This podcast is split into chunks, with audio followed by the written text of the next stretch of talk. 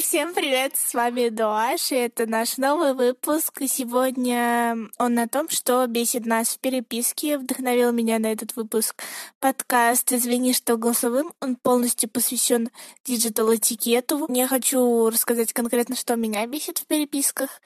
Быть у вас что-то совпадет. Первое место я отдаю электронным письмам, потому что они зарождались, когда только интернет э, пришел в человечество, его только изобрели.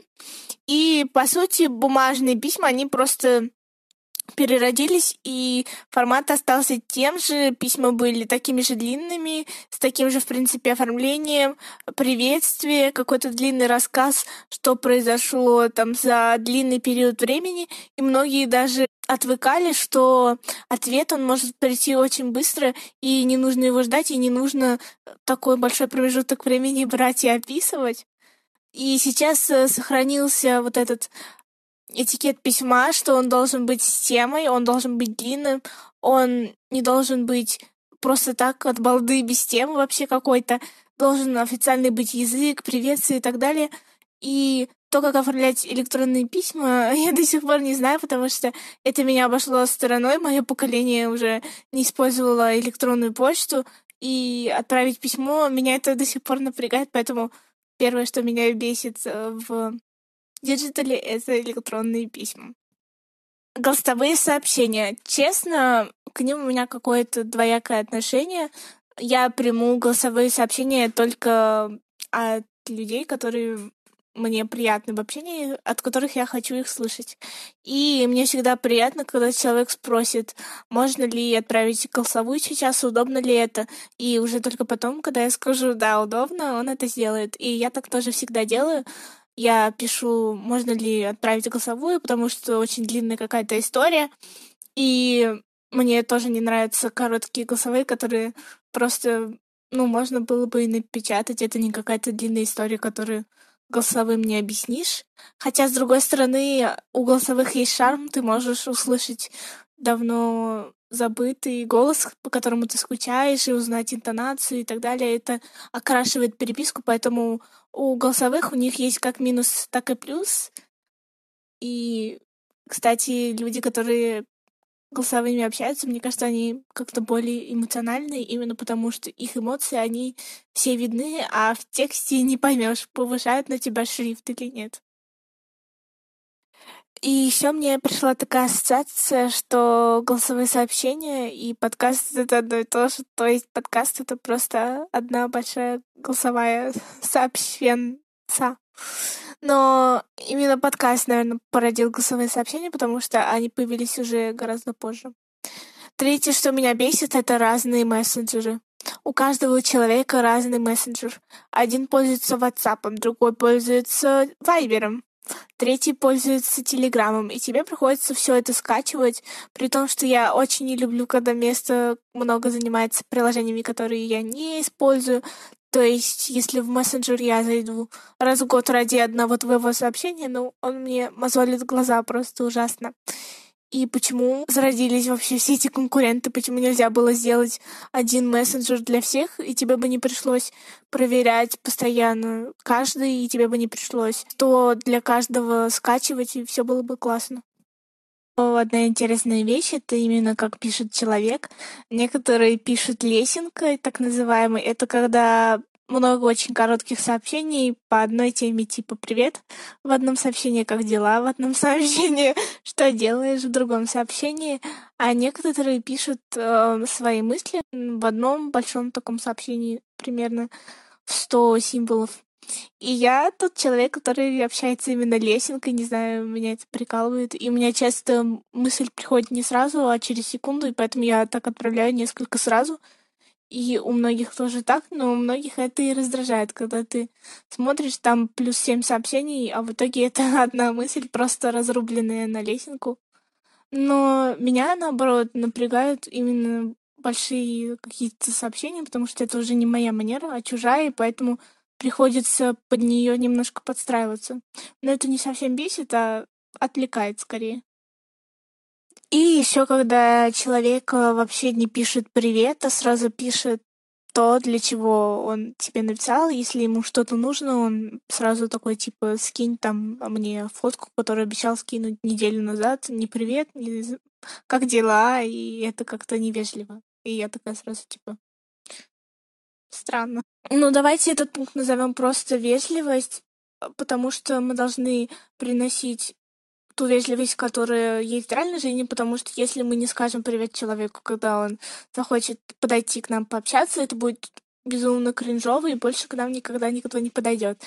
А в digital такое имеет место быть, поэтому но это не относится к переписке, которая такая идет идет, и она вроде у вас и не заканчивается. То есть, например, это с лучшими друзьями, вот, ну, не нужно говорить каждый раз, типа, привет. А если у вас переписка даже на день там оборвалась, на два, то уже нужно сказать. Поэтому нас даже фиксики учили. Есть э, у них эпизод про манеры в э, переписке, поэтому посмотрите. Тоже вдохновлено они вдохновили нас, то есть они мы их. Вот. Поэтому приносите вежливость и вежливые слова, которые вы используете в жизни и вашу переписку. Тогда будет очень классно. Раздражает ли меня игнорирование? Ну, смотря какое. Если оно продолжается уже, например, 2-3 дня, и я вижу, что человек заходил, и, может быть, даже он прочел, да, это меня задевает, как и всех. Хотя, не знаю, глупо ли это обижаться, но я обижаюсь. Если это два часа человек не ответил, и он не был в сети, и я должна его закидать, почему ты не пишешь, а где ты? Нет, такого не будет, и я так не делаю. И вам тоже так не советую, потому что человек не может ежесекундно вам отвечать, хотя теперь это не письмо, которое доходит неделями, но все равно мы не можем ответить иногда сразу, это нужно учитывать. Меня раздражают беседы, в них я просто не могу. Может, потому что я немножко такой человек не очень общительный, особенно когда беседы новые, я вообще одного человека там знаю. И они раздражают тем, что очень много сообщений, чаще всего они адресованы не тебе, уведомление тебе приходит, ты постоянно дергаешься, думаешь, что это важное сообщение, а это вообще не важное сообщение, которое тебе адресовано, поэтому я всегда уведомление в беседе выключаю, если оно важно, и ты, допустим, должен в ней находиться. Если это просто какая-то развлекательная беседа, ну, я из нее чаще всего выйду и прошу не обижаться тех, кто меня приглашает, потому что формат беседы, ну, это просто не мое, когда телефон от уведомления разрывается. Особенно, когда эта беседа, знаете, очень большая, и очень много людей пишет, ты просто за мыслью не успеваешь. По крайней мере, я. Когда это маленькая такая уютная беседа в 10 человек, и вы там вдвоем втроем переписываетесь и друг друга знаете, ну, это классно и лампово. А когда она очень большая, это ужасно. Поэтому беседа тоже входит в мой антитоп. Какой там по счету шестой, наверное, пункт — это открытки. Это относится к людям уже возраста там 30 плюс. Они отправляют с поздравлением всегда открытку, и потом эти открытки у меня все скапливаются, и они мне память засоряют, и я не понимаю, зачем они нужны. Кстати, на день рождения вот такую вот открытку тоже получить не очень приятно. но типа, чаще всего, как я это вижу, особенно я же вижу, когда кто-то отправляет, он просто берет картинку из интернета и просто помечает отправить всем. И как бы все поздравлены. А души как бы в этом поздравлении совсем нет. И ты, во-первых, не получил качественное поздравление, которое искренне. Во-вторых, ты засорил свою память. То есть тут два минуса, поэтому я не люблю очень открытки, которые присылают в мессенджерах. Сюда же относятся, наверное, видео-приколы какие-то. Ну, типа, я их тоже не очень. Особенно если они отправлены в мессенджер.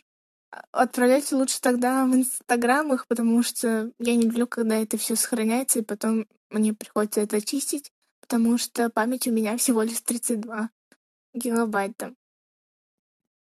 Хочу сказать, что вкусы всегда меняются, и в digital е тоже, но, наверное, никогда не полюблю открытки, конечно. Но раньше вот я не очень любила эмоджи, а теперь как-то люблю их, но, знаете, не какие-то совсем кринжовые, а типа, которые добавляют чуть-чуть style а. И как-то эмоджи помогают понять, что человеку, типа, не грустно, он использует смайлик. И это меня не раздражает, мне это нравится. Но также, когда ты на все отвечаешь стикером, но для меня это знак того, что ты не хочешь, наверное, со мной общаться, просто мне отправил типа смайлик и все. Отстань от меня, пожалуйста, мне не пиши. Ну, то есть у вас как-то нет мотивации мне какой-то текст накорябать. Почему? Такое, кстати, и с голосовыми тоже иногда происходит. Тебе просто как-то лень печатать, потому что это и у меня было такое. Поэтому я как бы ассоциирую для себя это в ответ, и это немножко раздражает. Но со стикерами особенно. Но когда ты их э, как приправу используешь, только иногда это как бы усиливает, например, комичность диалога и так далее. Это классно. Но когда ты все везде, то это не классно. Поэтому делаем вывод, что в переписке главное просто не перебарщивать совсем. Будь то гифки, будь то голосовые сообщения, будь то стикеры и так далее. И тогда с вами будет приятно общаться. На этом все. С вами был Дуаш, и всем спасибо за поддержку, которую вы оказываете каждым своим прослушиванием. Я это ценю, потому что у нас в статистике прослушивания перевалили за 100. Это может быть для кого-то и мало, но для такого начинающего подкаста это безумно много. Мы очень рады. Всем спасибо, что вы ставите оценки, продолжайте их ставить. Если мы вам нравимся, не стесняйтесь это выражать где угодно, в любом сервисе, где вы нас слушаете. Всегда связывайтесь с нами, и для нас какая-то отдача очень-очень важна. И с вами был Дуаш, и увидимся на следующей неделе.